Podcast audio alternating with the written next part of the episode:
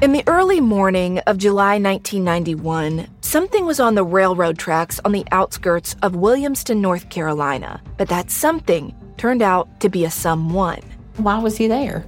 I'm investigative journalist Delia D'Ambra, and over the past year, my investigation for the latest season of my show Counterclock has plunged me into the details of a mystery so big and so bizarre that it feels like fiction, but it's not. It's reality. And the reality is that while my investigation started as a look into one man's suspicious death, what I uncovered is a web of small town secrets, a string of other crimes, missing people, and so many other suspicious deaths. These are all things that I think many have tried to keep hidden. Do not go looking for answers. I've had to rethink everything I thought I knew about where I'm from. That somebody is somebody's plural. Listen to Counterclock Season 6 now wherever you're listening. Rev up your thrills this summer at Cedar Point on the all new Top Thrill 2. Drive the sky on the world's tallest and fastest triple launch vertical speedway. And it's your last chance to get more fun for less with our limited time bundle for just $49.99. Get admission, parking, and all day drinks for one low price. But you better hurry because this limited time bundle ends June 30th. Save now at cedarpoint.com. Want to connect with a family member who doesn't speak your language? Then check out the language learning program Rosetta Stone on desktop or as an app. Rosetta Stone is designed to immerse you in the language you're learning through an intuitive process. Plus, the True Accent feature even gives you feedback on your pronunciation. And with a lifetime membership, you have access to all 25 offered languages. Get started today. Visit rosettastone.com backslash pod50 to get 50% off your lifetime membership now. That's rosettastone.com backslash pod50 for 50% off. Here we were in a beautiful community that is so focused on children. It's Mother's Day. It's a young missing cheerleader. It was the perfect storm watching the news, seeing that, you know, it's our sister up on the screen, there was so much shock and so much surrealness. Like, why our family? I just, we said that so many times. This type of crime wasn't an impetuous crime. This was something that was thought out, that was obsessed about.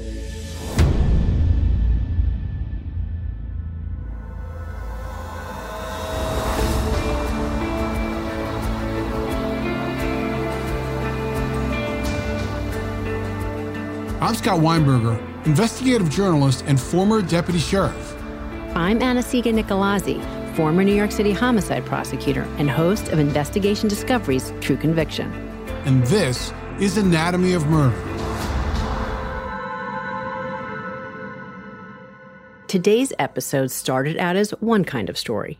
It revolved around a race against the clock investigation carried out over the course of a day, the life of a missing 13 year old girl hanging in the balance, told to you by the prosecutor.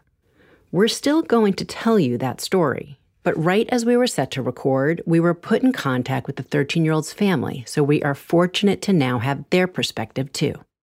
So, as a heads up, this episode will include more voices than we normally have. And two of those voices are from the Bailey family of St. John's, Florida. My name is Forrest Bailey, and I am Tristyn Bailey's father.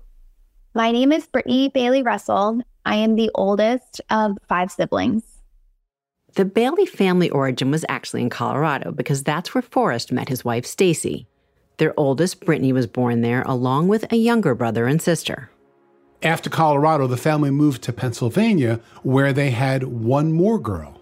Then Forrest found out his job would be moving the family to Singapore but that wasn't the only news Forrest had to tell his four children.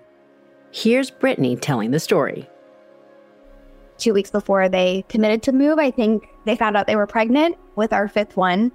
And I do remember the reaction of everybody finding out that we were having an, another sibling. We were sitting at a restaurant called Freddy's or Friendly's, maybe, and everybody was less than well. I'll just we were we were shocked. like, how could we possibly have another one? The Bailey Six would become the Bailey Seven, a nickname that they still refer to themselves by. Shortly after the move to Singapore, Tristyn Bailey was born. Brittany, who at the age of 15 had mixed emotions about welcoming another sister to the family, was enamored. She said that Tristyn came into the world with a literal screech. She came out spitfire, like ready to go. Her screech, I actually was in the room, and the screech that came out of her continued for all 13 years of her life. Just very vocal, very verbal, always had something to say and loved to be the center of attention. She was like that from day one. Tristyn's mom liked to joke that Tristyn was the loudest baby in the nursery. And as the youngest of five siblings, that's not so surprising. So, Scott, I know that neither of us are from families of this size, at least when it comes to the siblings. And while now, me being the oldest of two and my younger brother is one of the people I am definitely closest to in this world, I too remember not being so thrilled when he was first born. I actually just saw a picture in a photo album the other day at my parents' house that told me exactly what I felt by the look on my face. I can't even imagine living in a household with four other siblings. I mean, I have an older sister, so it was just the two of us, but lots of craziness just even there. But a total of five kids under one roof, all different ages, I'm sure that was just crazy town. Even though Tristyn was the youngest, she didn't always act like it. She kept us all in check while still having a humble side, yet bold, you know, outspoken personality though. you couldn't not adore it. It was contagious. I feel like we all aspire to be a little bit like her in that regard. Tristyn was also generous, kind, and able to befriend just about anyone. By the time she entered middle school, some of the older siblings had already moved out, but they still remained close. My dad's always said that the best gift he could have ever given any of us was a sibling. And I believe that all the way to my core because every move we had, we always had built in best friends. We never had to really worry about who was going to be hanging out with us because we always had each other. In addition to having a built in friend group, the siblings also followed in one another's footsteps. Tristyn's mom was a cheerleading coach, and Brittany had been very involved in cheer and dance growing up. Even though Tristyn was 15 years younger than her sister Brittany, she also got that cheer bug. But her mom was pretty much over it at that point. She didn't want Tristyn to cheer, knowing what a time commitment it would be. But Tristyn really wasn't taking no for an answer. Tristyn's determination to get herself on a cheer team was bigger than I've ever seen anyone's determination. My mom told her if she can get her back walkover, I believe, she would put her on the team. And sure enough, she practiced in the living room and without fail got her back walkover. And my mom said, okay, well, I guess I have to stand my word. And her sister Brittany remembers being moved to tears watching eight year old Tristyn cheer for the very first time. I just was crying because I was reminiscing on my own self, but I was so proud that she had that much determination to be able to get herself where she was on her own. And she did well at it. She was so happy. And even if she didn't hit all of her stunts, she would beat herself up a lot about it, but that didn't stop her. She was so driven to be able to be the best version of herself. Tristyn was so devoted to cheer that she eventually became the co captain of her squad. But even with cheer practice and the many other extracurricular activities the Bailey kids were involved with, the family always made time for one thing Bailey Sunday Fun Days. It just was a time where all the kids knew on Sunday there was no plans with kids, there was no plans with friends, there was time with the family, and we didn't know what we were going to do, but we knew Sundays were dedicated only for the siblings and the parents. But one particular Sunday would instead turn dark for the Baileys. Sunday, May 9th, 2021 was Mother's Day. Brittany was in Vegas with her husband. It was the first day of their honeymoon. Meanwhile, some of the other siblings were home and planned to surprise their mother with a surprise breakfast. But it was past 9 a.m., and Tristyn still hadn't woken up, so her brother went upstairs to check on her. Tristyn's dad, Forrest, explains what happened next he went up to get her, and when he couldn't find her, everybody at that point kind of tore through the house. Tristyn was missing. Her sister had seen her talking on the phone around midnight the night before, and nothing seemed out of the ordinary. But when they tried Tristyn's phone, it went straight to voicemail. So where could Tristyn have gone between midnight and 9:30 a.m.? Remember, this is a 13-year-old that we're talking about, so her parents or siblings knew where she was pretty much at all times. Within 20 minutes of noticing she was missing, Tristyn's mom called the police. And at first, police tried to assess what type of teen Tristyn was. Was she having problems with anybody? Did she have a history of running away or sneaking out? And getting this information helps investigators know where to focus their initial efforts, who to reach out to, and maybe where to start looking. But sneaking out or sleeping over at a friend's house without telling anyone first was definitely out of character for Tristyn. That was not even a thought that crossed anybody's mind that she would have snuck out. It's not a typical thing that would happen. Nobody knew where she was. After the police were called, Forrest hopped into his car to see if he could find his daughter Tristyn. I went out and started driving around. I think I went by some of the neighbors. I'd seen some neighbors outside and told them. They started to look in the community, and I was just driving around looking for her and just really tore through the neighborhood. But the police told Forrest the best thing he could do was go back home. They wanted him to be available to answer questions as more information came in. And so, Scott, while I think in many ways it's common sense, at the same time, there are pretty specific reasons why police would ask him to please go home. Yeah, let me just talk in broad strokes here because it doesn't necessarily relate to this case. But here are a couple of potential reasons preservation of evidence. You know, law enforcement professionals are trained to handle and preserve potential evidence. If untrained individuals conduct a search, they could unintentionally compromise a potential crime scene. And another would be this a family led search might interfere with the work being done by investigators. For instance, people being questioned by the family may become wary or defensive when later questioned by police. So the family's actions may tip off a perpetrator. You know, once again, I'm not suggesting that this was the motivation here, but it, it is so understandable that people dealing with a missing loved one feel helpless just doing nothing. And personally, it's a situation that I would handle extremely delicately. So there really needs to be, Anna-Sigga, a balance that is struck. While Forrest understood why police wanted him home, you can imagine how difficult it must have been for him to get back into his car and head back to the house. Ah, uh, it was extremely difficult. Every cell of my body wanted to go out and be looking and trying to do anything that could be done to find her. But I also had to respect the fact that these were people who knew a lot more than we knew and frankly needed a, to bounce things off of us. We recognized that what we had to do was give feedback and say, yes, this is somebody that Tristyn knows well and, and would be able to give feedback or be able to maybe have an insight.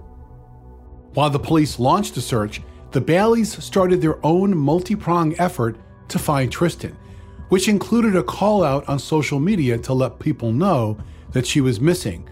But before they posted, they needed to tell Brittany what was going on. At first, Brittany wasn't so alarmed. Because she realized that young people, including her sister Tristyn, sometimes do things that even their families don't expect, like sneaking out kids are kids. And, you know, sneaking out of the house, I feel like there is a plethora of kids that do that. I am not innocent in that. I was one who did that also. So, as I said that to my sister, I said, You know, you're home by 6 a.m. before dad wakes up. And Brittany's sister simply responded, I know. Something in the way she said it made Brittany's stomach immediately drop.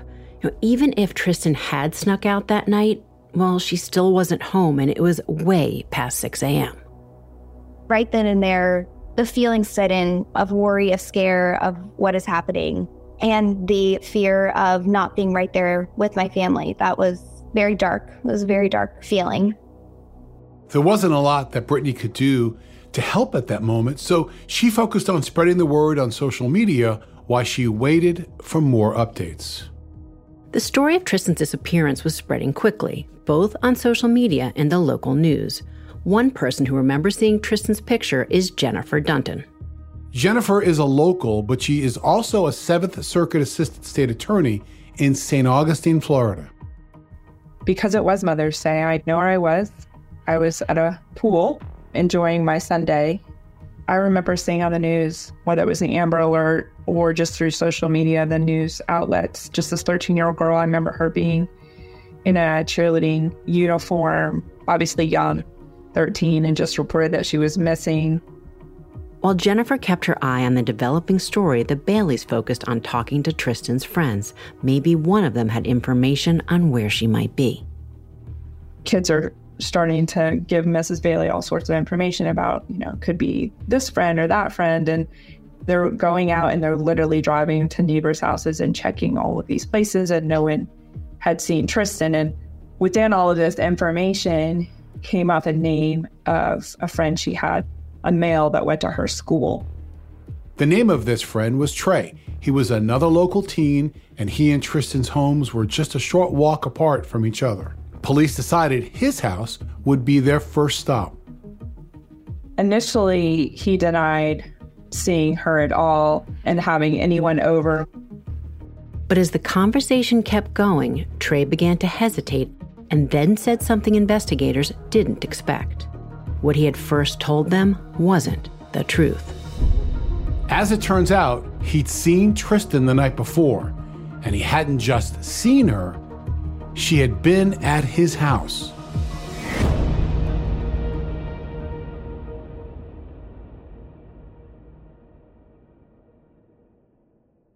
I've always said that information is powerful, so I've got a question for you. Have you ever had the feeling that someone wasn't being fully truthful with you when you needed to do a gut check because you're pretty sure something wasn't adding up about someone's past? Well, you should turn to Truthfinder. Whether it is a neighbor or a random phone number that keeps calling you, Truthfinder has you covered. You can search for people by their phone number, address, name, email, and more. Truthfinder can be especially helpful for running confidential background checks on anyone you're planning to meet from online dating apps. If you're on a dating app, you need to be on Truthfinder as well. Truthfinder helps you identify potential threats so you can avoid them and protect yourself. I found the website at truthfinder.com easy to navigate with lots of smart tools and shortcuts. Critical information could be just a few clicks away. Go to truthfinder.com slash anatomy for a special Anatomy of Murder offer. That's truthfinder.com slash A-N-A-T-O-M-Y to access your special offer today. Every day is a great day when you're not worrying about your appliances and home systems, and that's what you get with an American Home Shield warranty. Unexpected breakdowns like a leaky faucet or a faulty water heater won't break the bank with an American Home Shield warranty because covered repairs and replacements are taken care of, just like that. Choose a plan that works for you and your budget, and then it's simple. When a covered item in your home breaks, contact American Home Shield and their trusted and qualified pros will fix or replace it based on the coverage limits in your agreement. Don't worry, be warranty. Right now, you can take 20% off. Go to ahs.com slash AOM now to save 20%. That's ahs.com slash AOM for 20% off any plan. American Home Shield. Don't worry, be warranty. See ahs.com slash contracts for coverage limits, including limit amounts, fees, limitations, and exclusions. New Jersey residents, the product being offered is a service contract and is separate and distinct from any product or service warranty which may be provided by the home builder or manufacturer.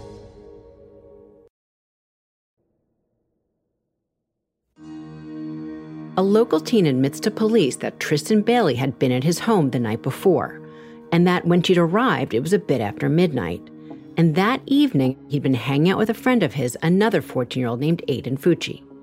At around midnight, Fucci had called her on the phone and convinced her to sneak out of her house and come over, which she did. So you may be asking why the first lie.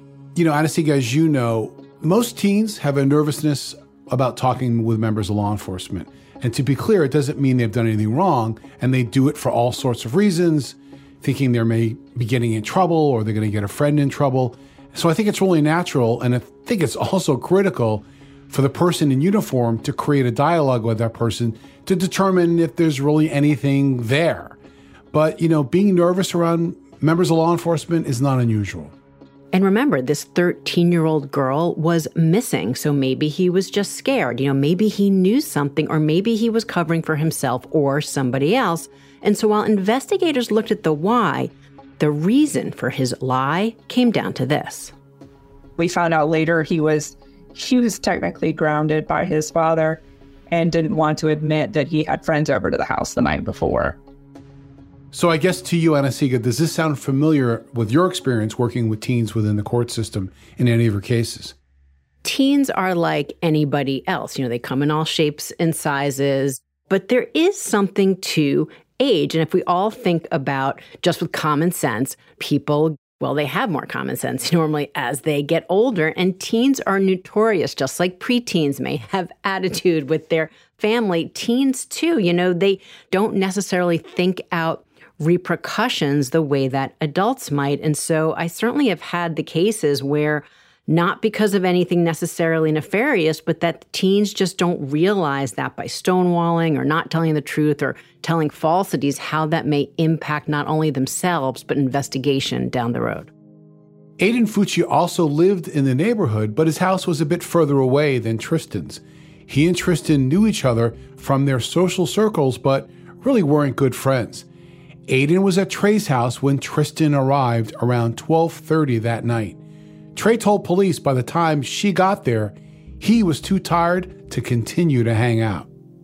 He just said, Y'all, I'm not even supposed to have you guys over. He had actually snuck them into the house.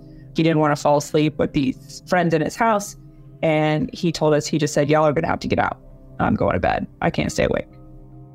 According to the teen, Tristyn and Aiden left together around 1 a.m. So, the obvious next step was to find and speak with Aiden. Maybe he knew where Tristyn was. The following is a short piece of an audio conversation when police approached Aiden. Hey, are you Aiden? Yes, ma'am. We're trying to figure out where Tristyn's at, Mm-hmm. and I'm not trying to get you in trouble or anything like that. Obviously, I'm more concerned right now about her safety and, and what she's doing and where she could be hanging out. Yes, ma'am. Have you heard from her at all? Mm-hmm. No? Okay. All right. When they first approached Aiden at his house, they let him know that we know you were one of the last people to see Tristyn last night. And he indicates that he was at Trey's house and that Tristyn was there, but that they had left around 1 a.m. Basically saying that when they walked together until she got to her street, which would have been before his street, and that she turned and walked home and he kept on going and went home. So, was this another brick wall for police, or was he potentially hiding something, just like Trey had been when he first told police that he hadn't seen Tristyn the night before? At this point, it was hard to tell, so police left to check on other potential leads. Remember, in a missing persons case, time is not on your side. You have to really go down every potential road you have and do it as quick as possible. And now, within the Bailey family, just a few hours earlier, Forrest, Tristyn's dad, had posted on social media about Tristyn's disappearance, and the post had taken off like wildfire. When Tristyn went missing, I just put a post out on Instagram, and that post was quickly public. You know, here we were in a beautiful, wonderful community that is so focused on children. It's Mother's Day, it's a young missing cheerleader. It was the perfect storm. All of that attention resulted in a lot of leads, as well as speculation on where Tristyn was. That came with its own set of challenges. Social media was also so very difficult in going through and what were the falsities. You know, somebody would say, Well, I heard Tristyn was with this person that was at this place, which ended up not being true. The St. John's Police Department took an active role in sorting through all the information that was coming in via social media. Now, Scott, can you just talk to when you get this amount of information coming in from the public, how police try to prioritize, you know, what to look at first and then down the line? Does that lead have a second source? Meaning, is there more than one person saying the same thing, independent of each other? And does that lead make sense? You know, if it's a sighting, as an example, could it be realistic that Tristyn is in a time and distance component that would really be possible. You know, those are some of the early considerations you'd make. And credit to the police for however they were able to take those leads and kind of follow up on many of them, yet they also had a sense as to what were coming in that had a little bit more uh, validity. One person who sat waiting for more information was Brittany. Remember, she is still in Vegas, and all those miles away from her family made her feel that much more powerless to help. So she sat waiting while her family was busy working police and trying to support the search for Tristyn. So it was really hard for Brittany to get a full picture of what was actually unfolding. I will be honest, when I say it was really dark, it was extremely dark because social media revolves around phones and everybody was on their phone frantically posting and calling and doing anything in their power. So, me staying in contact with my family was near impossible. I couldn't get anybody on the phone for longer than, I kid you not, maybe 15 seconds, and they were on to the next. And Brittany, as you can imagine, feels helpless. She wanted to fly home, but her father said the best thing she could do was stay put and focus on the social media efforts. It would be that much harder to do so from an airplane. While she did remain hopeful, as you can imagine, her brain was also racing with different, darker scenarios as well. Because your brain runs wild, your brain goes into directions that you didn't even know were capable of doing. You feel hope and you want the best outcome while still trying to fight off the demons that are invading your brain as to what if. So having a little bit more insight, even if it's misleading information, it still gave hope. I think that at the end of the day, everybody just held on to that hope for as long as possible. Forrest and Stacy, who's Tristyn's mom, tried to remain optimistic even as the hours went by. From a hope standpoint, you are hopeful that there was an abduction. So I think it was probably twofold. We were still hopeful that she was going to be found alive and she was going to come back to us. So while everyone did their best trying to stay positive, the search continued. Meanwhile, police spoke to a few more of Tristyn's friends, but it didn't seem to bring them any closer to finding the missing girl. One of the deputies suggested going back and talking to Aiden Fucci again. And then that deputy is like, you know what? I need to go back and talk to that kid. He is the last person to see her. And so then the second time, he approaches the front door because the garage door has been put down, and they have another conversation at his house on his front porch in the presence of his mom and stepdad. The deputy had Aiden walk him through his night one more time, which the teen did. He said he'd been hanging out with his friend, and then Tristyn had come over. He and Tristyn had left his friend's house around 1 a.m. Tristyn turned on her street, and then he, Aiden, continued to walk home. In that same conversation, he and or his parents kind of said, Well, you didn't get home until after three. They had surveillance video on the house where Aiden Fucci lived. And so his mother already knew that he came home sometime after three. He says he left her around 1 a.m. That left a two hour gap, and that starts not making sense. The distance between Trey's house and Aiden's house is about one and a half miles. So, according to what his parents said, it would have taken him over two hours to walk a mile and a half, which did sound excessive and definitely off. So, police now had not only one, but two teens who would rather potentially lie to law enforcement than get into trouble with their parents. So, was it just their age or was it something more? Well, investigators needed to find that out, and their next step was to try and backtrack. And then that deputy asked, you know, hey, would you mind showing me the paths that you guys walked home and the way you took so we could help, you know, pull cameras and whatnot? And Aiden agrees. His mom lets him go. So the officer and Aiden started driving in the police car with Aiden's stepfather following in a golf cart behind them. But then, completely unprompted, Aiden changes his story again and says this to the deputy. You know, she didn't turn down her street. Basically, I lied to you earlier. Another lie, this time about when he last saw Tristyn. So the question loomed large why? And would uncovering the answer help find her?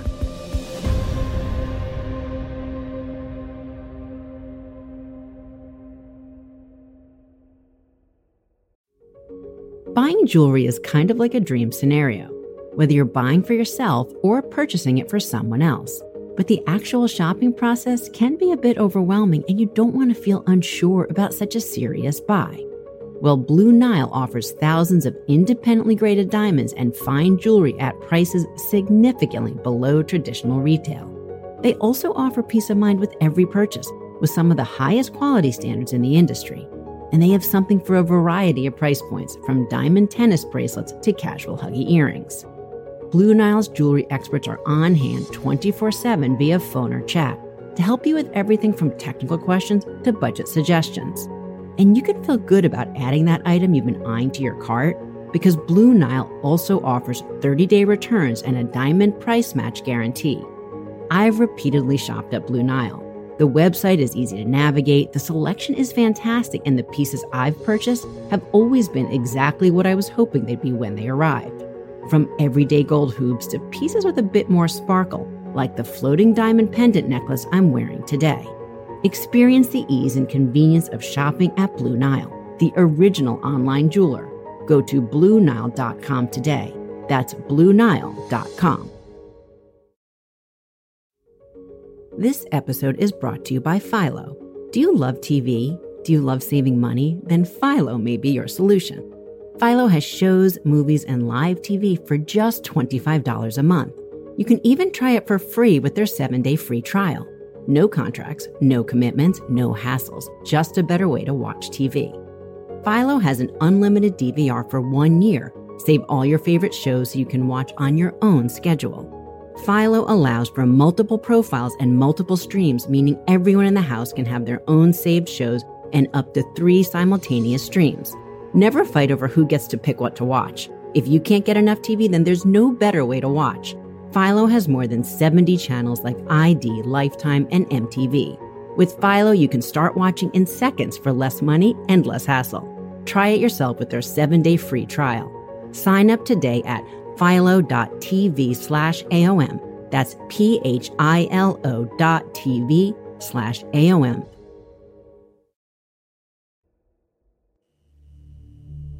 Aiden Fucci admitted to a deputy that he had lied when he said Tristyn turned down her street and he continued walking home, and that wasn't his first lie. Now he told the deputy that he and Tristyn got into some type of altercation when they were walking. According to Aiden, Tristyn either grabbed or pushed him in his groin. He got upset and then he shoved her. Here's some more audio from a conversation between the deputy and Aiden. We were at Trey's house, and then I stayed there till probably like 1:50 a.m. And then I was really late to be home, so I just had to leave, or else my mom would like seriously just kill me. Okay. So we started walking home, and then next to like where that brick wall starts up there Okay. is where like she touched my and I like pushed her off me real hard, and then I just kind of like got I walked kind of walked away out of anger. You know, as soon as I heard this, it just doesn't make a whole lot of sense. It sounds like someone who is making up an excuse for something, whether it is why she may be found injured or something's going to happen later that she is injured and now could plausibly have walked off on her own. But you know, Scott, you've got to think that this right away is going to be on police radar as something suspect. You know, he claims that she touched him inappropriately, and his reaction was to push her to the ground and then just leave. And here's the first point in the investigation where he admits to physically pushing her and then running away. I mean, if you're the investigator sitting back, you're thinking to yourself, does this really make any sense? And I think the answer is that nothing he's saying is making a whole lot of sense. You know, he's the one who gets her to come out of the house, but yet now all of a sudden she is going to make this, whether it is suggestive or aggressive move towards him, that even that happened, that he's going to react by physically hurting her. Again, it's just, it's almost like he's trying to figure out what to say, but that you can tell that what he is saying isn't credible. But again, it's a long way off from what police are still trying to find, and that at this point is mainly Tristyn Bailey. Now we have someone admitting that they've pushed someone down and at least injured them. She's still missing at this point, and it's just not making sense. He doesn't have good answers for the questions he's being asked. So that's when he's essentially detained, initially on scene, and then ultimately brought back to the Sheriff's Office Criminal Investigations Division while we sort of get to the bottom of this. So, Anastasia, I think it's an opportunity for us to explain a little bit about the difference between being detained and actually being arrested. Obviously, as you're all hearing this, there isn't going to be anything at this point, at least, to arrest him for. You know, there's a lot of speculation and conjecture. What he's saying isn't adding up, but that's all they know. However, police can detain in various scenarios. Here, they have someone who has admittedly been with someone who is now missing. He has said things that he, by his own words, are not true. It's like things are happening very quickly so they have him there while they're gaining this information, whether it's to continue to talk to him or his parents or know where he is, while hopefully very quickly they are led down that road to find Tristyn or need to come back to him to speak to him again. So back to our all important timeline. At that point, it was about 2 p.m. and just four hours after Tristyn was reported missing, and 14 hours after she was last seen by her sister. So you could really see how quickly investigators are moving in the case and the search for Tristyn continued. Now, Jennifer Dunton, too, is following the search for Tristyn in real time, and she's used to seeing alerts for missing children, but those are usually resolved pretty quickly, and that wasn't happening here. It was getting late in the day, and Tristyn's disappearance was still all over the news. So Jennifer put on her prosecutor's hat and got on the phone. I reached out to my boss and kind of said, Have you heard from the St. Johns County Sheriff's Office? Do you know what's going on? And one of us reached out to them. And by that point, you know, it was midday and they had already gotten some information that was causing them to be, you know, believe that this was more than just a missing child. And so they said, why don't you guys go ahead and respond? Now, we've talked a lot about the working relationship between prosecutors and police. And here you can see exactly how and why it's so important they work together from the very beginning of a case. If you have a suspect and you know things are going to unfold quickly versus an investigation that takes, you know, months and months to do. You want to be there for all those decisions and help guide them and ultimately authorize arrests if they need to be made quickly. You know, Anastasia, this is a conversation that you and I always have because, you know, there's such a, a synergy between, you know, a detective working a homicide and a prosecutor who's covering a, a homicide. I know that for me, besides always a great thing to write warrants, and I always say to you that we love when we come to prosecutors and ask them to help us with warrants. You know, prosecutors can provide valuable insight into the type of evidence which is required to build a strong case. Chain of custody, as you know, is really, really important. You know, you want to know what would be admissible in court and how it could be effectively used at trial. So, you know, I liken that relationship to being sort of like we have here. You know, it's a good tug and pull.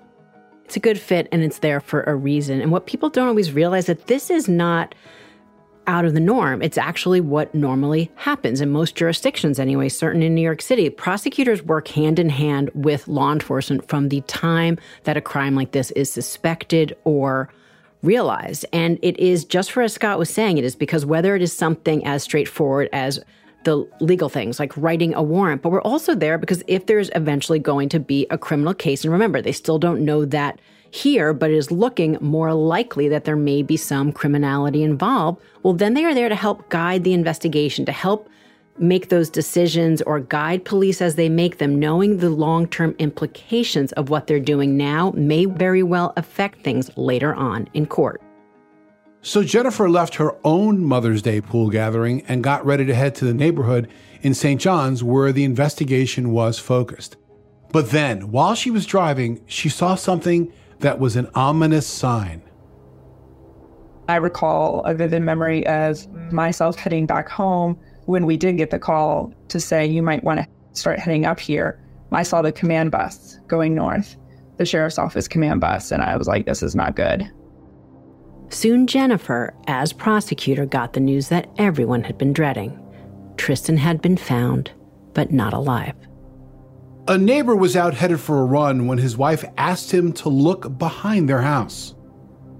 I believe it was his wife who kind of mentioned to him, you know, there had been an issue with people throwing trash in there and kids going back there. And she just mentioned to him, Will you check that area? So he had physically kind of gone in to actually look a little closer when he located her body.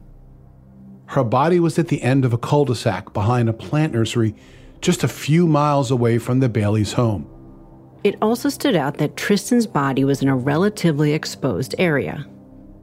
it was sort of crazy because she wasn't that far from people. You know, she was feet away from this house at the end, yards away, just on the edge of this neighborhood.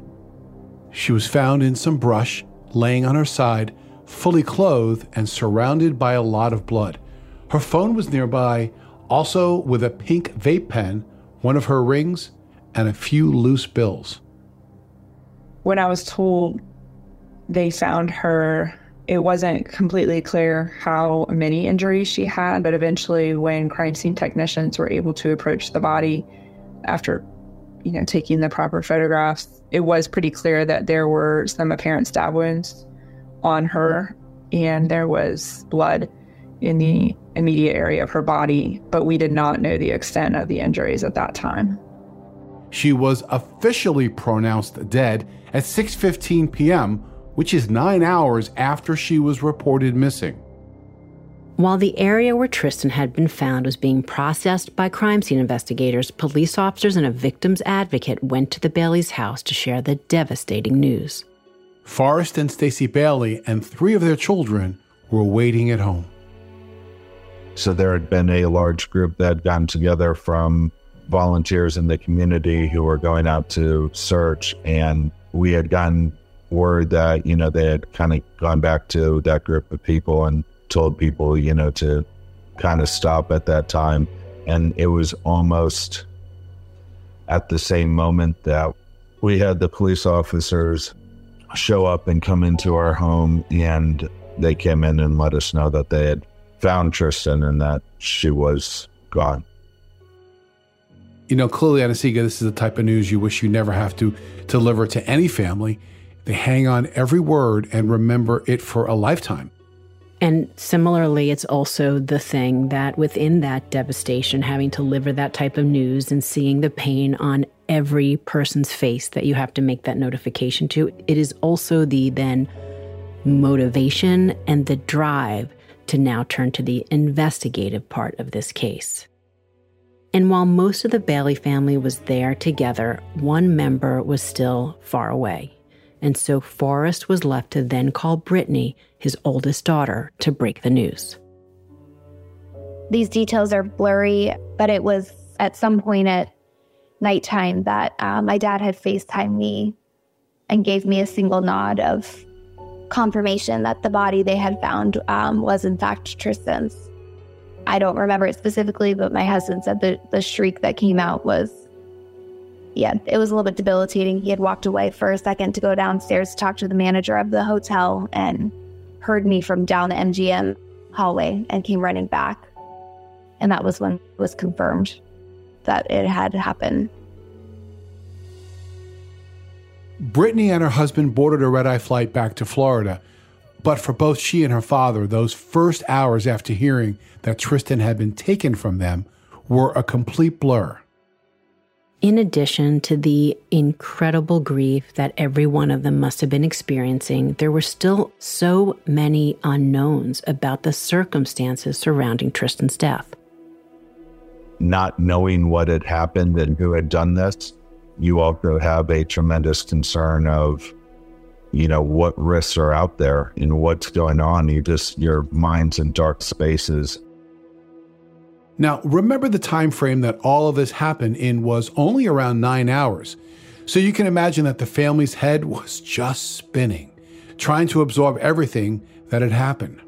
And while one part of the investigation was now over, another part was ramping up. Fucci, the 14 year old last seen with Tristyn, was detained and waiting in the sheriff's office with his parents. A few hours earlier, investigators had received a troubling email with screenshots from Fucci's Snapchat account. During the time where she's still missing and law enforcement is still questioning a lot of her friends, Trey and Aiden were put in the same patrol car. And it came out later and it started coming out that day a little bit on social media because they shared it that Aiden had been taking videos from the back of a patrol car, you know, very crass. But essentially, you know, where are you, Tristyn? Come out, various things like that. There's one where he's joking about the firearms and things that are in the car with Trey. I'm just essentially goofing off, flicking off the camera, and just telling Tristyn to come out and come home. He'd also posted pictures of himself. One was of his reflection in the back of a police car making a peace sign, and another was a picture that had a text banner across it that read, Hey guys, has anybody seen Tristyn lately? And someone there on the internet responded to that last image You were with her, Aiden. You know what happened to her. You know, I looked at those pictures and, you know, my first thought was it wouldn't be surprising to think that a 14 year old boy is bragging that he's in the back of a police car, perhaps giving himself street cred.